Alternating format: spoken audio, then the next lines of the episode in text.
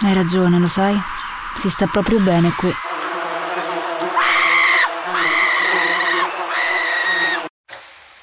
Amore, arrivo.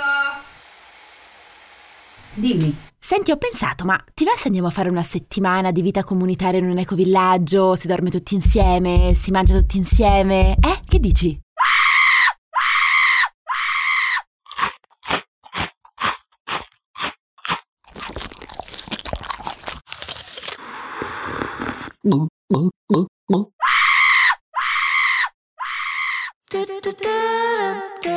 Sono Luisa Ginetti, ho 32 anni e oggi voglio ricordarvi che il mondo è un posto pieno di pericoli, pieno di rumori, pieno di fastidi.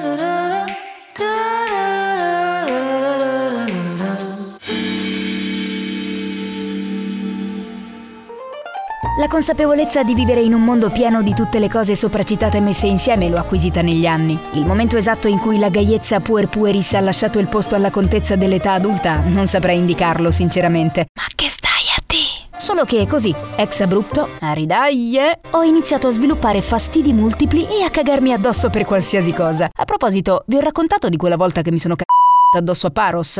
Ve lo racconto un'altra volta. Una delle cose che mi mette più ansia in assoluto sono gli insetti. Di quelli credo di aver avuto sempre paura.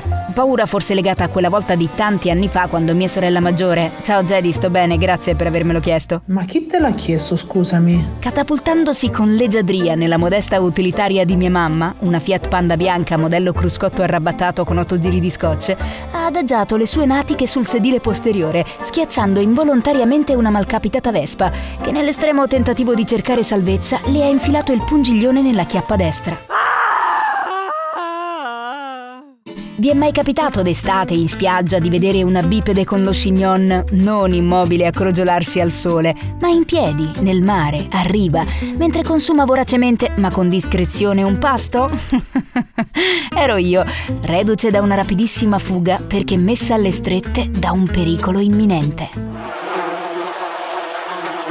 che poi più che paura è fastidio, ribrezzo, disgusto, che evidentemente confondo con la paura. Non lo dico io, eh, lo dice anche Jeffrey Lockwood, entomologo e filosofo dell'Università del Wyoming, un ribrezzo ancestrale che ancora oggi mi costringe a rabbrividire ogni qualvolta io venga a contatto anche solo con una mosca. Ed è proprio col ribrezzo che intendo spiegarvi l'emozione che provo quando mi vengono proposte, per fortuna raramente, attività che prevedano vita comunitaria, un all-inclusive imperdibile di invasione dello spazio vitale e scarsa igiene personale. In questo caso credo che il trauma sia nato a Londra 2011 io e un nutrito gruppo di giovani temerarie, più uno, decidiamo di regalarci uno splendido soggiorno in uno degli ostelli più suggestivi della capitale britannica. Il tenore igienico avremmo dovuto intuirlo ancora prima di varcare la soglia dell'alloggio. Dopo aver visto quello che poi avremmo scoperto essere uno degli ospiti della struttura, passeggiare a piedi nudi sul marciapiede antistante, a dicembre tra l'altro. Ora, io sono una fautrice del contatto con la natura, delle vibes con l'universo e tutte ste robe qua, fin quando non lo faccio io. Ed è vero anche che si acciacchi qualcosa è più facile pulire i piedi che le scarpe, però ecco, un po' di repulsione l'avevo già avvertita lì. Ma lo zenith del disgusto credo di averlo raggiunto quando decisi, ahimè, di andarmi a fare una doccia nei bagni in comune. Lì credo di aver sbloccato una nuova fobia, la tricofobia. Neri, biondi, rosci, morbidi, ispidi, lunghi, corti o vellutati pubici o privati. I peli non li ritengo adeguati e so benissimo che la depilazione non è altro che una forma di oppressione del patriarcato. So anche quanto sia importante la lotta per l'emancipazione che portano avanti diverse donne che mostrano con fierezza scelle folte e gambe incolte. Ma io su questo proprio non gliela posso fa. Che poi, per inciso, a me pure l'uomo col fantabosco sul petto e il lupo lucio sulle dita mi fa orrore, eh. Qui non è una questione di genere, è proprio una questione di gusto. Disgusto. Elo invece. Ciao amore, sto bene, grazie per avermelo chiesto. E chi te l'ha chiesto? È bravissima a destreggiarsi in contesti di comune. Sembra lei la schizzinosa tra le due, d'altronde è del nord. Sempre i soliti cliché! Ma quella che fa davvero fatica a vivere in ambienti poco comodi sono io. Qualche mese fa, per esempio, è andata in questo ecovillaggio per fare un'esperienza di una settimana. Erano in circa 70 a condividere spazio, tempo, aria, cibo, abbracci e vita e chissà quali altre cose. E lei, dopo i primi attimi di resistenza si è subito ambientata, talmente tanto che quando è tornata a casa odorava di stalla.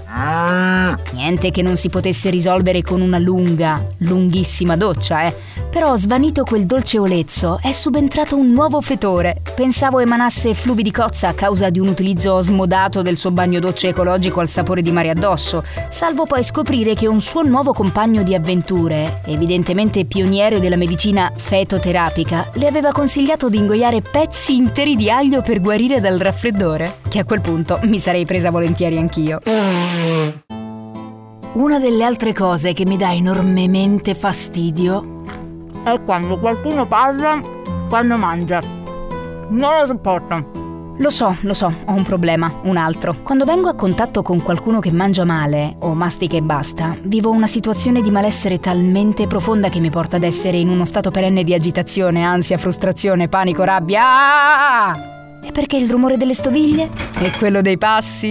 E il ticchettio dell'orologio? E i trapani alle sette di mattina? E le gambe che ballano picchiettando la scrivania? E il clip clap della penna a scatto? E gli starnuti poco discreti? Le voci acute? Il respiro sibilante e orantolante? E lo che si soffia sempre il naso quando parlo? Ho scoperto che tutto questo ha un nome. Il disturbo si chiama misofonia, ma per me rimane una provocazione deliberata, una molestia, un'istigazione al suicidio. Gina, guarda, non parliamo di quello che sarà quest'estate perché comunque non hai capito. La mamma Ciuciù mi ha preparato una busta piena di patate verze già cucinate. No, è da ieri a pranzo che non faccio che mangiare patate verze. Lei è Simona. Ciao Simo, sto bene, grazie per avermelo chiesto. Ma che mi ha chiesto, G? Simona ogni volta che mangia sente l'esigenza di comunicarmelo con un messaggio vocale. Simona lo sa che a me dà molto fastidio, ma continua a farlo. Non essere come Simona. Sii una persona migliore.